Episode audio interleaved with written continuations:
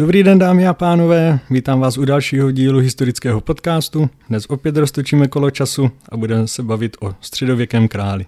Nebude to jeden jediný konkrétní král, ale spíše se budeme bavit o znacích a nějaké charakteristice. Mým dnešním hostem je pan profesor Výhoda, kterého můžete znát už z dílu o morové epidemii ve 13. století anebo o první křížové výpravě. Já vás tady samozřejmě vítám. Dobrý den. Dobrý den. Tak a já jsem moc rád, že jsme se mohli opět sejít a má první otázka bude směřovat k samotnému pojmu král. Co tedy pojem král znamená? Eh, samotný termín král, eh, na tuto otázku lze odpovědět dvojím způsobem. Za prvé, eh, kde se vzal titul krále, a tady mám na mysli latinské pojmenování rex, titul rex, a v tom případě budeme uvažovat o době velmi dávné, o době dokonce ještě před vznikem republikánského Říma, to znamená někde o nějakém sedmém, možná šestém století před Kristem. Tehdy král označoval eh, voleného vůdce, v podstatě velitele vojska, čili byl to jakýsi vladař v, ve válečných nebo nejistých časech a pravomoci jemu svěřené byly dočasné. Toto je vše spjato s titulem Rex. Samotní římané ten termín Rex zavrhli po vzniku republiky a nebyl ani používán po vzniku císařství. Ale začali tento termín Rex používat pro své germánské spojence, kde to opět dávalo smysl, protože v čele jednotlivých germánských kmenů stali králové, kteří byli ve své podstatě volenými náčelníky a vedli svůj lid nebo muže svého kmene, svého rodu do boje, do válek. Odtud tedy ten termín Rex, který se takto usadil ve světě Germánů a přežil i stěhování národů, protože prameny, písemné prameny, které máme k této době, jsou převážně prameny latinské. A tyto latinské prameny tedy začaly používat termín rex ve smyslu král, ale král jako volený vůdce nebo panovník. U germánských menů také platilo, že postupně se vznikem germánských království v západní Evropě, že titul krále začal být dědičný, to znamená přecházel buď z otce na syna nebo v rámci nějaké dynastie, případně se termínem král, hodností král označovali vládcové příslušného království. Tak se vlastně titul Rex pevně usadil v západoevropské kultuře, ale stále to nebyl ten král, takový eh, král, jakého známe z období vrcholného středověku. To znamená král, který je pomazán, který nosí korunu, který je prostředníkem mezi nebem a zemí. Toto je model vývoje, eh, respektive postavení, které se začalo formovat teprve zhruba v polovině 8. století a souvisí se změnou dynastie eh, v říši Franků, kdy eh, staré Merovejce, respektive posledního merovejského krále, nahradil Pipin. Aby ta změna neproběhla formou převratu, proti kterému by mohli protestovat urození předáci velmožové franské říše, eh, Pipin se dohodl na společném postupu s papežem a také s remešským biskupem Bonifácem, anglosaským jménem Winifred, který se těšil mimořádné pověsti ve své době a nechal se tedy tímto Bonifácem pomazat pomši v Remešské katedrále, tedy Remešské bazilice. A toto položilo základy nového vnímání královského titulu, kdy najednou se z toho voleného vládce, voleného panovníka nebo vůdce v časech válečných stává dědičný panovník, který je pomazán. To znamená, on se vyděluje ze společenství řadových smrtelníků, stává se eh, panovníkem povolaným, a dokonce bohem vyvoleným, což se začíná objevovat v titulatuře v sousloví Dei Gracia Rex, eh, český přeloženo z milosti boží král. Tím se chce říci, že tento panovník eh, není jenom obyčejným smrtelníkem, ale má zvláštní schopnost naslouchat božím přáním, boží vůli a vést svůj lid v souladu s boží vůli, s božími zákony. Eh, ve Francii dokonce ta tradice boží vyvolenosti dospěla tak daleko, že králové měli získávat tímto pomazáním eh, jakousi schopnost zázračnou, ku příkladu uzdravovat. Hmm. To je ten slavný kult králů uzdravovatelů, králů léčitelů, o kterém napsal vynikající monografii francouzský historik Marc Bloch. Eh, podobně se tato tradice také uplatnila u anglických králů. Méně to již fungovalo, nebo méně to bylo běžné ve střední Evropě, kde titul krále zastupoval zejména král římsko-německý, tedy panovník eh, říše římsko-německé, k níž patřili také české země. A tím se zvolna dostávám k druhému významu slova král, a sice od čeho lze odvodit český termín. Eh, názory na to nejsou jednotné, respektive jistotu nemáme, ale mm, osobně mám slabost pro eh, způsob výkladu, který eh, slovo král spojuje s Karlem Velikým. Mm-hmm. Eh, byl to Karel Veliký, který zasáhl výrazným způsobem do osudu střední Evropy tím, že mezi lety 791 až 795 vedl válku s avarským kaganátem a během těchto válek se avarský kaganát rozpadl. V zápětí se začaly kolem východní hrany karolínského impéria objevovat různé, germán, pardon, různé slovanské kmeny, ku příkladu Moravané, Češi, Obodrité, Veleti, Srbové. A e, tyto kmeny slovanské hledali nebo snažili se nadefinovat tu svůj vztah ke karolínskému impériu. V případě Čechů pak jsou rozhodující léta 805 a 806, kdy Karel Veliký vyslal k českým Slovanům svého syna Pipina a během dvou tažení, patrně to bylo v roce 806, čeští Slované přistoupili na podmínky míru, který eh, v podstatě slovanské kmeny ve Vltavské kotlině připoutal ke karolínské říši formou tributárního závazku, neboli každoročního platu, který čeští slované odváděli do říše. O podobě tohoto platu máme eh, představu zásluhu kronikáře Kosmy, který ještě na počátku 12. století eh, ve své kronice poznamenal, že Češi platili do říše každoroční tribut, který se skládal ze 120 volů, tedy stáda volů, a 500 hřiven stříbra. A možná, že právě tato tributární povinnost eh, jak si kodifikovala postavení Karla Velikého v paměti mhm. českých zemí nebo Čechů a z toho z osobního jména Karel se vlastně stal titul král. Mm. Zda to tak opravdu bylo, mohu jenom zopakovat, eh, bohužel nevíme, ale je to hypotéza, kterou osobně já pokládám za při nejmenším pravděpodobnou. Mm-hmm. Já bych rád ještě ten titul eh, krále porovnal s titulem knížete. Existoval vždycky pouze král nebo kníže, jako by ten hlavní šéf, nebo někdy existoval i třeba král a jemu podřízená knížata? A případně jaký je mezi nimi rozdíl? Aspoň nějaký základní, věřím, že by to bylo na dlouho. Eh, to je poměrně složitá otázka.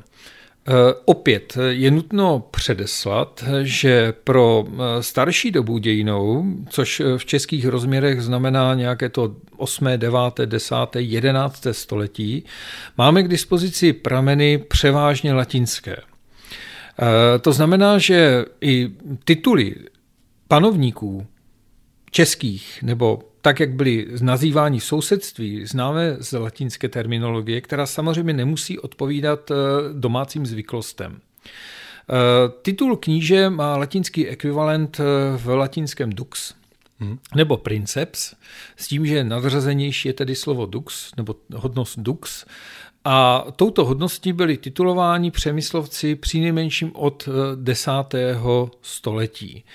Tehdy ale vládli vlastně celým Čechám, měli pod eh, svou mocí jiné předáky, jiné rodové klany a mm, postavení přemyslovců, jejich mocenský primát byl víceméně nesporný. Z pramenů starších ale eh, známe ještě jiný termín a to je termín lech, který se objevuje právě ve franských pramenech v souvislosti s událostmi roku 805 a 806, neboť při jednom z těch vpádů měl být eh, zabit vůdce českých Slovanů jménem Lech. Zdá se ale, že tady ten pisatel nepochopil, že Lech není osobní jméno, ale že Lech je titul. Mhm. A Lech je něco jako vojvoda, tedy, tedy jako vévoda, čili zase jsme zpátky u knížete. No a samotný termín kníže, eh, tam se ozývá z toho slovního základu, základu také kněz. Hmm. Ano, eh, a eh, odtud tedy důvodná otázka, zda v prvopočátcích, ve chvíli, kdy se teprve konstituovala panovnická moc v Čechách, zda vládcové Čechů sobě nespojovali dvě funkce, funkci veřejnou a funkci sakrální funkci panovníka a funkci kněze nebo velekněze. Těžko říct, jak, jak tomu tedy říkat. Každopádně i toto je otázka otevřená, která ukazuje, že podobně jako u Germánu, král vlastně měl v sobě tu funkci vojenskou a současně sakrální, tak eh, obdobně to mohlo být i u Slovanů. Ale prameny jsou natolik skoupé, že se tady můžeme pohybovat pouze pouze vlastně na velkém, ve velmi tenkém ledě různých dohadů. Pokud je o zájemný poměr krále a knížete, no tak logicky král tedy je v, ve střední Evropě výše postaven než kníže. A můžeme si to konkrétně ukázat na českém příkladě, kde přemyslovci se snažili získat královský titul, respektive pokoušeli se dosáhnout této hodnosti při nejmenším od dob eh, Vratislava II. To jsme ve druhé polovině 11. století, přesně řečeno mezi lety 1061 až 1092. Mm-hmm. Vratislavovi se to skutečně v roce 1085 lomeno 1086 povedlo. Eh, ty dva letopočty uvádím, protože prvního roku byl vyznamenán císařem Jindřichem IV. a byl mu udělen souhlas s pomazáním, ale samotná korunovace proběhla o něco později v Praze, tedy 1085 a poté 1086 korunovace v Praze. A mm, v čem byla eh, svůdnost tohoto titulu pro přemyslovce. Mm. No, eh, zdá se, že přemyslovci si s královským titulem spojovali představu větší samostatnosti, což samo o sobě může znít eh, komicky, že jak to, že vládce potřebuje větší prostor pro seberealizaci. Hm. Ale v českých poměrech kníže byl vždy od prvopočátku eh, odkázán na pomoc a podporu předáků.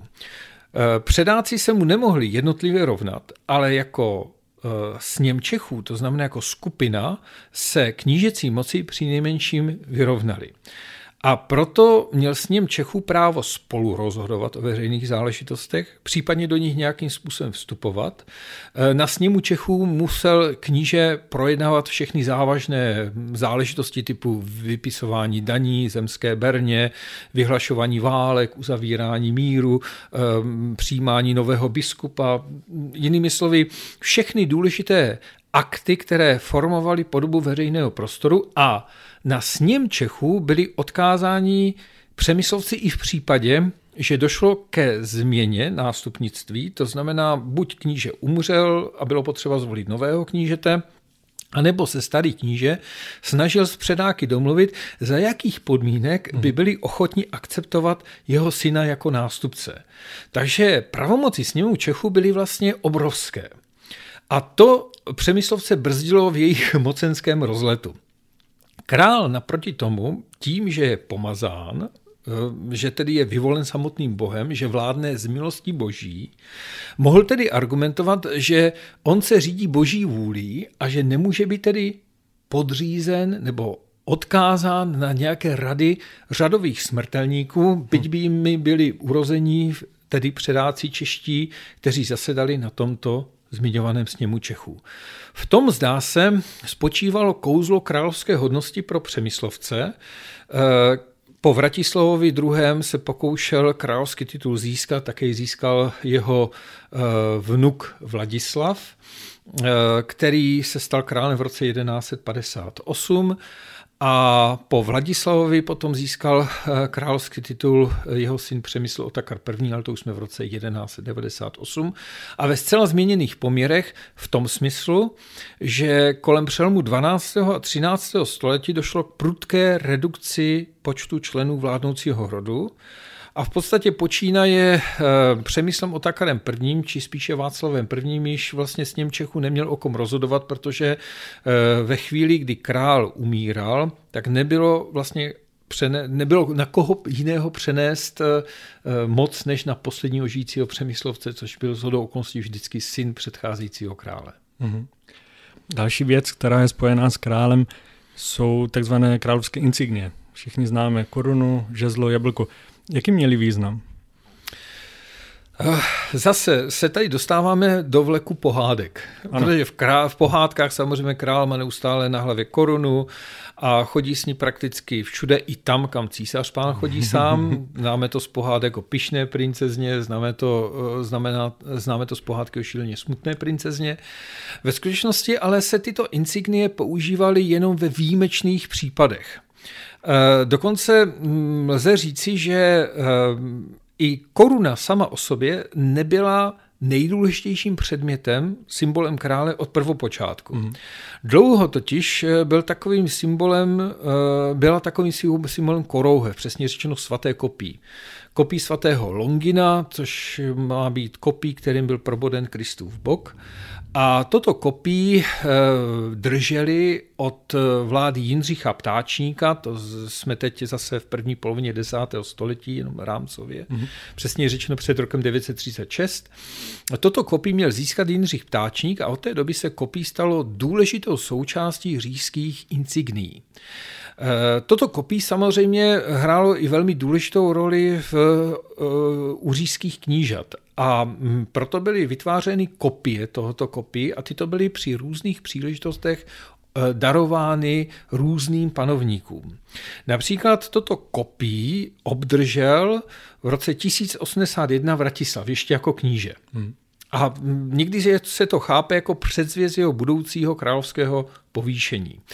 Eh, repliku tohoto kopí získal v roce 1000 eh, polský kníže Boleslav Chrabrý. A eh, jak toto kopí vypadalo, respektive, že je toto kopí skutečně replikou toho říšského kopí, známe právě z polského příkladu, protože toto kopí se dochovalo, je dnes uloženo v Krakově. Hmm. A stejné kopí, přesně řečeno repliku, tohoto posvátného kopí dostal také uherský král Štěpán. Toto kopí ale mm, z Uher bylo vyvezeno ve zmatcích nástupnických v polovině 11. století, ale víme, že toto kopí bylo dlouho umístěno v Římě v chrámu svatého Petra protože z Uher jezdili do Říma eh, zástupy poutníků, aby se vlastně toto kopí, které bylo darováno eh, králi Štěpánovi, svatému Štěpánovi pro Uhry, eh, aby se jezdili dívat, modlit se k němu, obdivovat ho. Mm-hmm. Takže prvním důležitým předmětem v symbolice panovnické moci bylo tedy toto kopí. Koruna nastupuje hm, až teprve později. E, zase, kdy přesně se koruna stává sakrálním předmětem prvořadého významu, lze těžko rozhodnout. Zdá se, že se tak dělo v průběhu 12. století. E, tady se dostáváme zase k otázce říšské koruny. A říšská koruna v té podobě, jak ji známe dnes, je spojována s vládou Konráda II. To jsme na počátku 11. E, století. Ale mm, není vyloučeno, že to mm, koruna podstatně mladší, že by mohla souviset až teprve s prvním ze štavských králů Konrádem III., což jenom ukazuje, že skutečně my o těch korunách z prvopočátku mnoho nevíme. Mm. Že byly, to je známo ale nevíme, jakou přesně plnili sakrální funkci, případně zda jim byl přikládán nějaký mimořádný sakrální význam. Což nakonec koresponduje i se známým faktem, že my neznáme koruny přemyslovských králů. Nevíme, jak vypadala koruna Vratislava II. a co se s ní stalo. Nevíme, jak vypadala koruna Vladislava II. a co se s ní stalo.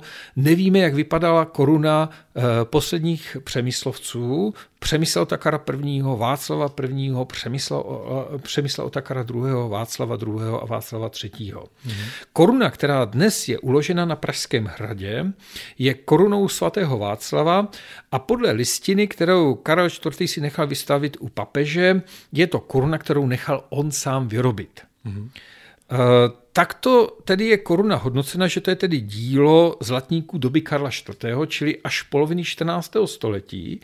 Ale tady je k tomu nutno uvést zase další takový pozorodný poznatek a sice, že pokud by to byla koruna z poloviny 14. století, pak se svým stvárněním výtvarným zcela vymyká dobovým vzorům. Totiž čelenky z poloviny 14. století nebo ze 14. století obecně byly nízké. Ale svatováclavská koruna má vysokou vlastně tu, tu, to, to, to tělo té mm-hmm. koruny je. A e, z popisu koruny, tak jak Karel IV. vylepšoval vlastně tu korunu, jak ji zdobil perlami a pak drahokamy, jak na ně také nechal vlastně získávat drahokamy z celé Evropy, nakupovali, aby tu korunu vylepšoval neustále, e, připouští výklad, že základ svatováclavské koruny může být starší že to tedy nemusí být dílo zlatníků z doby Karla IV., ale že Karel IV. využil starou přemyslovskou korunu. No ale pak se otevírá otázka, na kterou dosud historická věda nedala jasnou odpověď a sice zda koruna svatováclavská je z 13. století nebo je až z poloviny 14. století a Karel IV. jen nechal napodobit nějaký starý vzor, mm. ale pak co se s tím vzorem stalo, že? Mm. Jinými slovy, eh, koruna jakožto sakrální předmět eh, v Evropě západní začíná hrát významnou roli teprve ve 13. století. Pro české země máme doloženu teprve vlastně od doby Karla IV., ale ne, nelze vyloučit, že je to starší hmm. záležitost. No ale právě tak ku příkladu neznáme vůbec korunu polských králů, tu starou. Jo, to mhm. království také tedy tam má dlouhou tradici, která sahá až k Boleslavi Chrabrému a k roku 1025. Pak se král nechal korunovat eh, Boleslav II. Smělý, pak bylo království obnoveno na konci 13. století, ale prostě my tyto koruny neznáme. Takže nejstarší středoevropskou korunou je koruna uherská, ale ani ta není korunou svatého Štěpána, ten se stal králem v roce 1000 nebo 1001 a zemřel v roce 1038 ale je to koruna nejspíše z 12. století, přičem se skládá ze dvou částí. Ano, z koruny řecké a koruny eh, latinské, to tady netřeba zabíhat do detailu, jenom nám to opět dokládá uh, skutečnost, že koruna jako sakrální předmět začala hrát určitou roli společenskou roli, symbolickou roli, skutečně až poměrně pozdě ve 12. možná ve střední Evropě až dokonce ve 13. století. No a pak máme meč a jablko. V případě meče se nejspíš jedná o starou záležitost, protože meč jako znamení moci, to je v podstatě doloženo již v našem prostoru z doby Velké Moravy.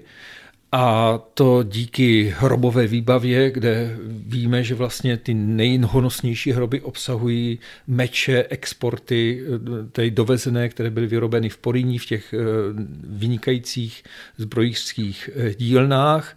Čili tam se ukazuje, že meč svoji symbolickou funkci měl již v raném středověku. Eh, pro krále nebo pro panovníka obecně ten tím mečem vlastně stělesňoval výkon spravedlnosti nebo nalézání práva, ale e, zase je otázkou, kdy se meč stává součástí korunovační insignií. A je zase velmi zajímavé, že e, meče, které jsou v sbírkách, mm-hmm. tak jsou poměrně mladé. Hm. Jsou poměrně mladé, jsou se 13. nebo ze 14. století. No a jablko to je případ ještě spornější. Máme jablka vyobrazená již na iluminacích z doby otonské nebo z doby karolínské, čili z nějakého 9. 10. století, ale, ale, ale ta původní jablka, ta se nedochovala a ve střední Evropě už vůbec ne, to jsou podstatně mladší. Uh-huh. A ještě mě napadá žezlo? Aha, žezlo. No, eh, žezlo. Eh, žezlo je ku příkladu, s žezlem je vyobrazen Vratislav II. ve Znojemské rotundě. Tam je žezlo s liliemi. Eh, a podobné, podobná žezla nacházíme ku příkladu v hrobové výbavě přemyslovské, přemysl Otakar II., že tam je něco, vlastně předmět velmi podobný.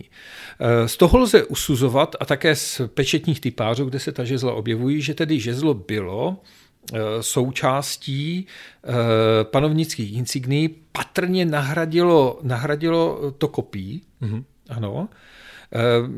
To znamená, že symbolicky by se mohlo jednat o, o, o předmět vlastně podobné symbolické hodnoty, ale bohužel zase o podobě těch nejstarších žezel a jaký byl její osud, osud vlastně nevíme. Mm-hmm.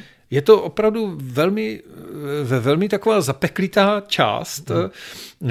korunovační symboliky a panovnické symboliky, eh, protože ve střední Evropě jsme odkázáni na ikonografické materiály, mince, pečeti, eh, potom i vyobrazení ve 13. století v nějakých kodexech či kronikách, ale, ale reálně tyto předměty se dochovaly vlastně až teprve o sto let později. Mm-hmm.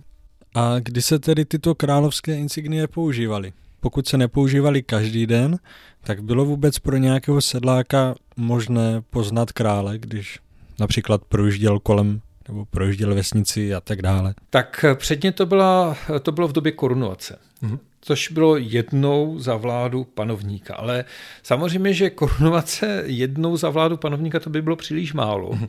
A proto se ještě vymysleli zvláštní korunovace, typy korunovace, eh, takzvané sváteční korunovace, což eh, byl zkrácený korunovační rituál, ale při tomto zkráceném korunovačním rituálu se opakovali jeho nejdůležitější prvky tak, aby vlastně veřejnost se mohla přesvědčit, že král vládne v souladu s boží vůli, že je řádně korunován, že je oznoben insigniemi moci, pláštěm, mm, kopím, mm, žezlem, mečem a tak dále. Mhm. Tyto slavnostní korunovace O podmínkách nás výborně informuje privilegium z roku 1158. Z něhož je patrné, že Vladislav mohl užívat eh, tyto insignie eh, ve velké svátky, čím se mysleli Velikonoce a Vánoce samozřejmě. Mm-hmm. A pak ve významné zemské svátky, což byl svátek svatého Václava, svatého Vojtěcha, eh, případně ještě další svátky, které tam mohly, mohly přibít. Ale v zásadě lze říci, že ty slavnostní korunovace probíhaly v přemyslovských Čechách, tedy doby královské, zhruba tak mohly probíhat dvakrát až čtyřikrát do roka. Hmm. Což byla vlastně taková sláva, kdy se předváděli tyto předměty, kdy se ukazovali, eh, kdy král vlastně vystupoval ve svém majestátu. Jinak ve dny všední, ale to i v době, kdy úřadoval, to znamená, kdy přijímal hosty nebo jednal o nějakých dohodách, jednal s pány, zasedal s Němčechu. Nezdá se, že by král tam nutně musel vystupovat s těmito insigniemi. Spíše tam tedy jaksi, jaksi přicházel, přicházel vlastně v nějakém oděvu samozřejmě a možná měl u pasu nějakou díku nebo, nebo nějaký jiný předmět, ale to, že je to král, bylo poznat již jenom proto, že mu jak si to okolí projevovalo úctu. Mm-hmm. Že byl obklopen doprovodem, že byl obklopen nějakými rádci, že, že, že ji provázel třeba biskup nebo, nebo nějaký sbor kněží, nebo to mohl být klidně jen, jenom jeden kněz. Takže pokud se tážete, eh, jak to vypadalo na mhm. venkově a zda by si krále někdo všiml, mm-hmm. no tak bez pochyby ano. Král nejezdil inkognito. Naopak bylo smyslem králování ukazovat se ukazovat se lidu, eh, vstupovat do jejich životů, ale ne proto, aby tyto životy král narušoval, ale aby eh, tam při, přinášel co si jako spravedlnost, nebo vyšší spravedlnost. Eh, k tomu je zase krásný příběh, mnohokrát citovaný, že za vlády Karla IV. se vlastně vypravili sedláci ze Stadic na Pražský hrad a stěžovali si, že otec Karla IV. Jan Lucemburský daroval tuto vesnici protiprávní Jindřichovi z Lipé ale že tato vesnice byla od jak živa svobodná, až sedláci tam nikomu neplatili daně. No a stěžovali si Karlo, Karlovi IV., což znamená, že přišli do Prahy, vstoupili do bran Pražského hradu, byli vpuštěni ke Karlovi IV., hmm. který je vyslechl a dal jim za pravdu. Což je vlastně úžasné, protože tady se ukazuje, že že, že institut prezidentských milostí, takže on má skutečně zase staré kořeny, které sahají hluboko do, do přemyslovských a lucemburských Čech, kdy se na krále mohl jako na poslední instanci vlastně obrátit v podstatě kde kdo. Hmm. Kde kdo se svojí záležitostí, pokud měl pocit, že nebyl řádně vyslyšen, samozřejmě, ale předtím musel eh, projít eh, všemi těmi instancemi různých soudů a, a různého jednání, tak, aby bylo jasné, že panovník dostává tu záležitost skutečně až jako poslední instanci, aby oni mohl nějakým způsobem rozhodnout. Existuje například pro přemyslovské období něco, co bychom mohli nazvat královskou módou? Někde jsem četl, že si lidé nechávali šít eh, boty s dlouhou špičkou, aby tak dávali najevo svoji urozenost. A samozřejmě čím delší špička byla, tím měly být urozenější. Je to, je to vůbec pravda? Uh, no, upřímně, eh, zda existovala nějaká královská móda, nevím. V době přemyslovské prostě proto nemáme dostatek zpráv. Mm.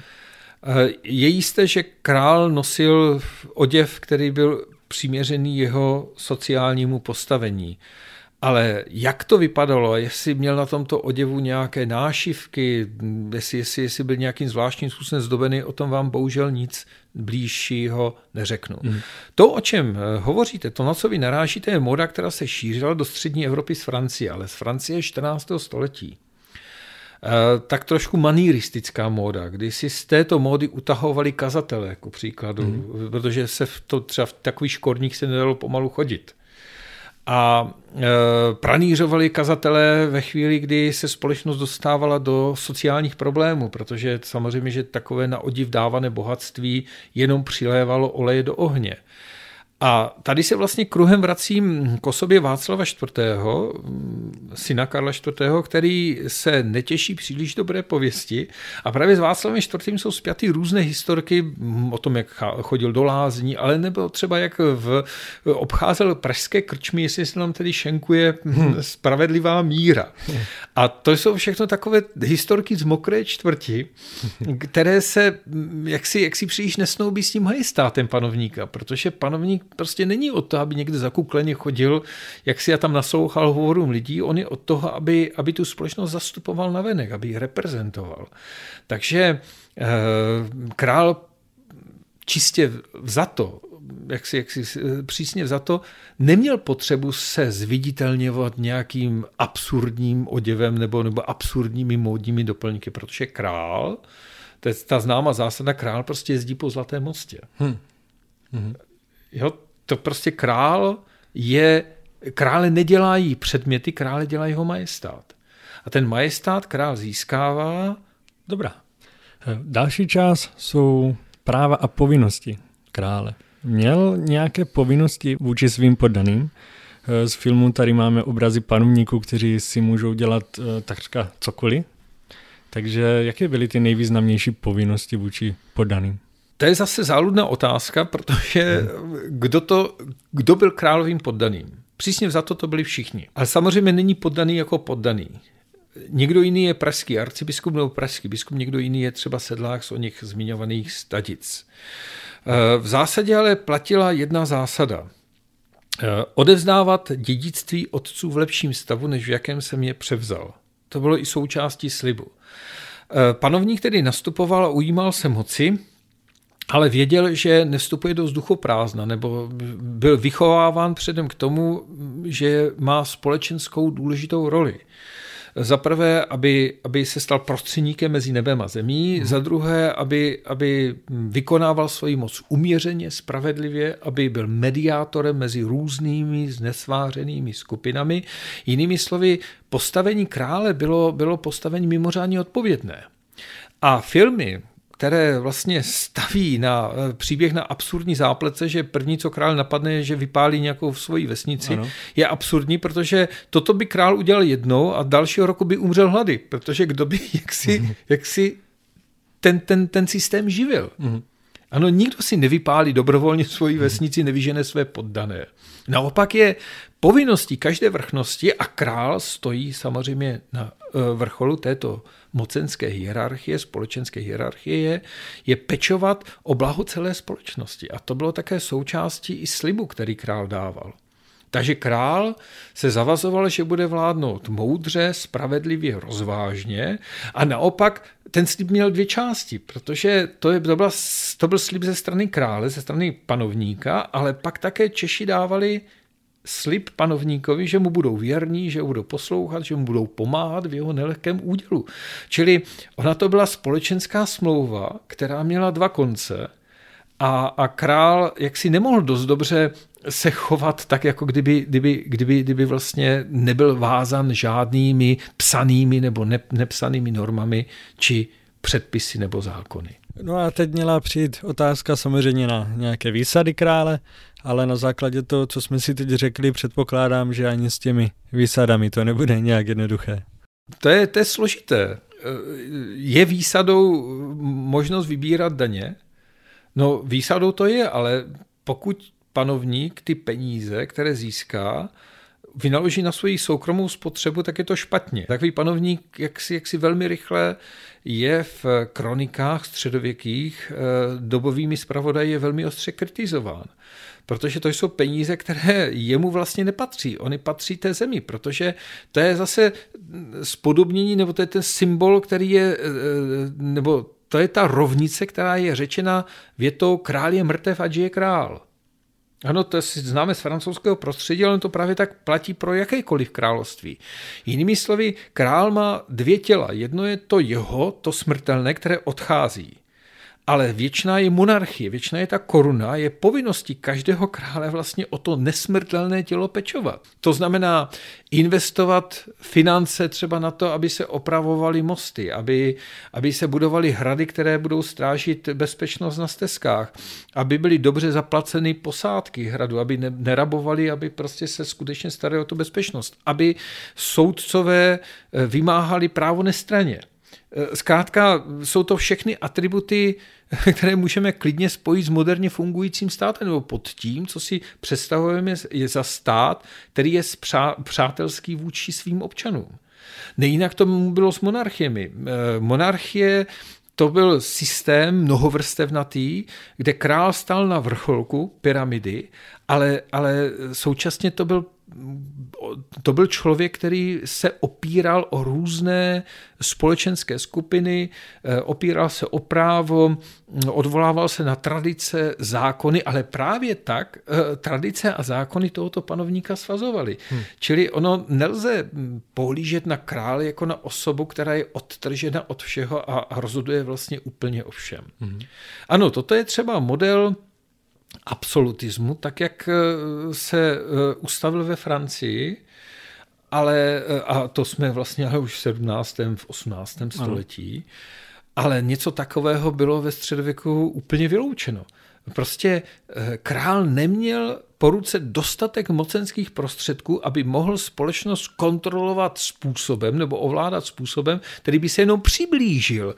Přiblížil k možnostem, které měli třeba Ludvíkové v Francii 17. Eh, 18. století. Mimo jiné třeba i proto, že znalost písma Eh, gramotnost společnosti byla tak nízká, že jak chcete prostě vynucovat právo, které se nalézalo, které nebylo písemně kodifikováno. Když Karel IV. chtěl kodifikovat zemský zákonník, Majostas Karolina, tak eh, sice se to podařilo, ale proti tomu se eh, zdvihl tak silný odpor ze strany předáků české šlechty, že Karel musel prohlásit tento zákonník za zhořelý, přestože v dalších letech ho jezdili studovat hmm. jaksi, jaksi zájemci ze všech stran. A jednoduše se to odložilo takta a řeklo se, tak, tak to nechme být a budeme tedy nadále jednat po staru a dohadovat se. Samozřejmě pro šlechtu, pro, pro sním Čechů bylo důležité, aby panovník byl nucen chodit na toto zasedání a tam se vlastně tam se dohadovat nad jednotlivými body, nebo respektive nad, nad možnostmi svými, protože eh, v tomto dialogu se utvářela monarchie, alespoň podle představ tedy, tedy šlech. A má další otázka směřuje ke královským levobočkům, to je první část, a druhá k pojmu, který asi není pro české prostředí úplně typické, a tím je právo první noci. Můžeme o právu první noci mluvit ve vztahu k českým zemím a existovalo vůbec něco takového? Já bych to vřadil asi, asi mezi takové instrumenty, jako je pás cudnosti uh-huh. a takové věci vynálezy tedy viktoriánské éry v Ang- ve Velké Británii 19. století. Z jediného prostého důvodu. Manželství nebylo věcí e, posvátnou ještě ve středověku. To vlastně přišlo teprve se 16. stoletím. E, do té doby Existovalo samozřejmě manželství, která byla řádně posvěcená, byla uzavřena před knězem, ale důležitější než toto byly věné dohody, které byly uzavřeny před tímto manželstvím. A e, to tedy znamenalo, že hm, urození krále nevýmaje samozřejmě mohli mít různé vedlejší svazky a z těchto svazků mohly vzejít děti a ty děti mohly být i klidně legitimizovány až na určitou úroveň. Příkladem dobrým je Přemysl Takar II. A Aneška Palcéřík e, z Koenringu, jejich syn Mikuláš který se stal vévodou opavským. Papež Alexandr Mikuláše legitimizoval, ale řekl, ano, on je legitimní syn Českého krále, nikdy se nesmí ucházet do korunu. Hm. Tím se vlastně reguloval také nástupnictví, ale to jenom vypovídá o tom, že, že vlastně se z nějakých levobočků nebo z nějakých vedlejších svazků nic moc jaksi nedělal velký problém. To skutečně teprve přišlo, až teprve se 16. století, ale spíše tedy až s, s Biedermeierem a s 19. stoletím. Eh, byla to zkrátka společnost, která, která měla toto nastaveno na bázi věrných dohod. Příkladem tady může být e, případ takzvaného rozvodu Přemysla Otakara I. a Adély Míšenské. Proč říkám takzvaný? No jednoduše proto, že, že tam nešlo o rozvod, ale o rozluku. Eh, Přemysl měl s Adélou čtyři děti, nebo nejméně čtyři děti, z toho jednoho i dospělého syna, Vratislava. A e, Přemysl Otakar poměrně v pozdním věku tedy manželku zapudil z důvodu čtvrtého stupně příbuzenství, což tedy nebyla pravda. Hm. A toto byl důvod tedy pro rozluku. Pro, důvody pro rozluku byly následující. Příbuzenství nevhodné, tam se zpravidla uvádělo sedmý stupeň, že je bezpečný, e, čtvrtý stupeň se toleroval, ale záleželo tedy jaksi na okolnostech. E, dále to bylo, pokud byla žena neplodná, tam u muže se to asi nějak neskoumal, ale prostě se, hmm. se to vždycky svedlo na ženu. E, případně z nějakých jiných příčin, jako příklad, že, že tam vypuklo šílenství nebo, nebo něco, něco nějaká prostě duševní choroba. A Eh, jinak v zásadě ty svazky fungovaly, pokud byly uzavřeny v jedné dohody. No a přemysl Otakar využil jedna čtvrtý stupeň příbuzenství, což si vymyslel, tedy jeho rádcové to vymysleli, a dále kladl důraz na to, že se vzali s Adélou velmi mladí, bez souhlasu rodičů a bez věných dohod. A to bylo to podstatné. Hmm. Tedy, že se vždycky dohadoval, jaké věno ta žena přinese, respektive jaká aliance politická, pokud to byly vysoce postavené rody, ku příkladu říšských knížat nebo dokonce panovnické rody, tak samozřejmě příbuzenství zavazovalo a vy jste si s tou ženou brali vlastně celé příbuzenstvo. A to znamenalo, že tedy najednou vznikaly takové spojenecké aliance mezi Přemyslovci, mezi Vetiny. Ve chvíli, kdy Přemysl Adelu vypudil, tak zavládlo obrovské nepřátelství mezi Vetiny v Míšní a Přemyslovci. A Vedlo to i k různým komplikacím eh, ve středoevropských poměrech, s nimiž nebyl schopen hnout ani císař Ota IV. anebo jeho nástupce císař Friedrich II. Sicilský. To se prostě nedalo vyřešit. Takže zpět k té vaší otázce, kde neexistovala svátost manželská, tak jak si nebylo ani důvod uplatňovat právo první noci, protože jak si proč? Mm-hmm. Jo, to, to, to postrádalo smysl.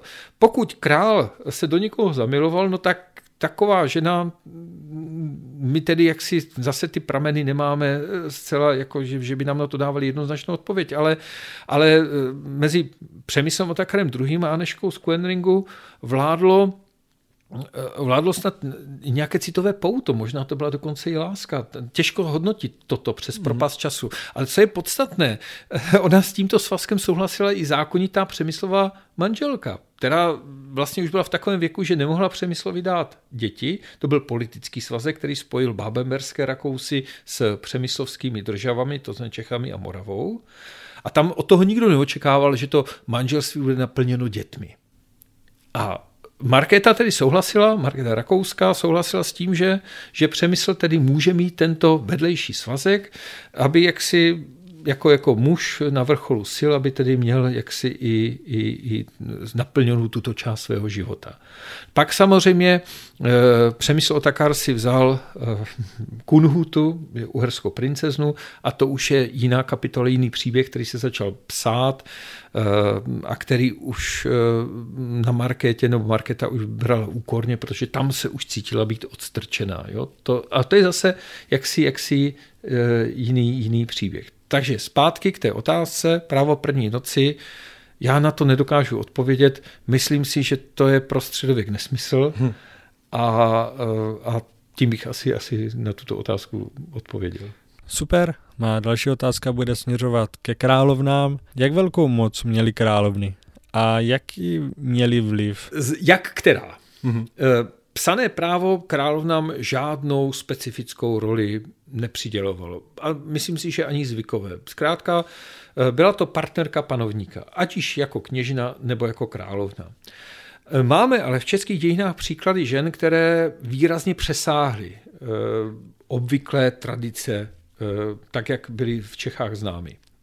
Příkladem může být manželka Vratislava II., přesně řečeno posledního manželka, polská princezna Svatava, která s ním i přijala královskou korunu, tedy královna Svatava, o které je známo z Kosmovy kroniky, že si udržela obrovský veřejný vliv dlouho po smrti svého manžela. Vlastně 30 let po smrti svého manžela ještě dokázala ovlivňovat uh, spory mezi svými syny, usmířovat je, uh, prosazovat zájmy jednotlivých svých potomků, což jenom ukazuje, že královna Svatava musela být mimořádně silnou, mimořádně vlivnou osobností.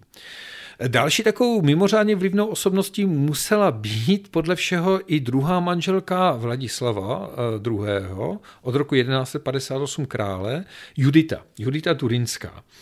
Eh, a to proto, že most, který, kamenný most, který byl postaven přes Vltavu, nesl její jméno. Mm. Ano, my nevíme přesně proč.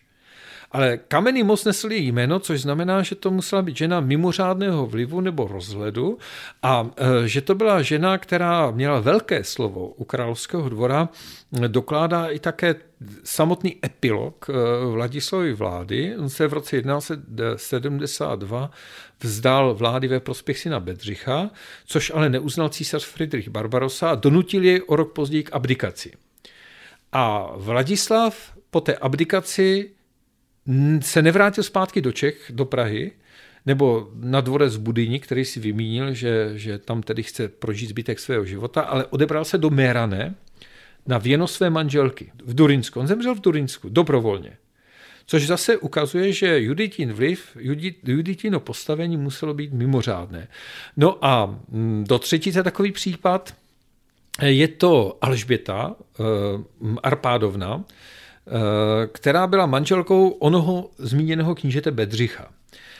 A oni jako o kněžně toho moc nevíme, jenom jsou takové útržky písemných zpráv, kdy ku příkladu eh, proti Bedřichovi se zbouřil nějaký jiný přemyslovec. Bedřich sháněl posily v říši, někde v Durinsku nebo, nebo v Bavorsku, ale Pražský hrad hájila jeho manželka. Hmm proti oblehatelům. Eh, když Bedřich vystavoval nějaké listiny, tak je tam zvláštní věc, že je tam přivěšena knížecí pečeť a u té knížecí pečetě je ještě malá pečeť kněžny, jako kdyby kněžna Alžběta eh, vlastně ještě, ještě potvrdila to, co, hmm. to, co daroval Johanitům, kupříklad Johanitům její manžel.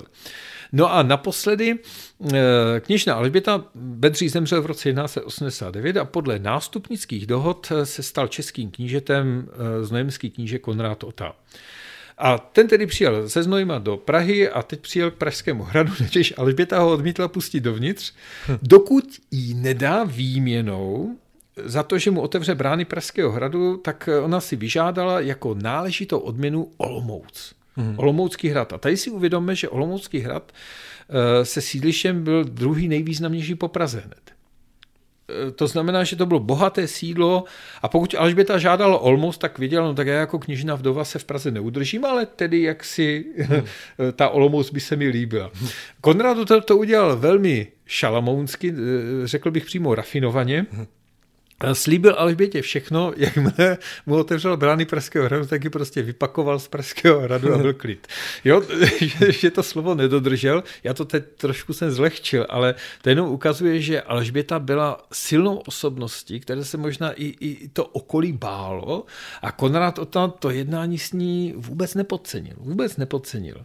Ale toto jsou takové střípky, které nám ukazují, že vždy záleželo na konkrétní ženě, na manželce, tedy knížete nebo krále, mm-hmm. jestli si to veřejné postavení vybuduje či nikoliv. Ale je zase takovou hezkou vizitkou pro české prostředí, že české prostředí se vlastně tomu veřejnému postavení žen nebo aktivní veřejné politice žen nebránilo. Že zkrátka ženy mohly, pokud se prosadily, tak mohly mít v knížecích nebo královských Čechách důstojné místo. Tak, super, Tady končí ta YouTubeová část a pan profesor bude odpovídat ještě otázky, které jste zaslali na Hero Hero. Odpovědi najdete také tam. Určitě bych chtěl teda ještě připomenout, že na Hero Hero najdete pět dílů o první světové válce, je tam díl o Hobomarks, v českém prostředí můžete znát jako tulácké značky, je tam díl o císaři Galienovi. Probíhají zde také soutěže o knihy, i v rámci tohoto dílu budeme losovat výherce knihy, můžete posílat otázky pro hosty a v neposlední řadě ti můžete podpořit vznik dalších videí. Já vám moc krát děkuji, že jste tento díl doposlouchali až do konce. Vám, pane profesore, moc krát děkuji, že jsme se zase mohli vidět a naslyšenou u dalšího dílu. Děkuji za pozvání a přeji vše dobré.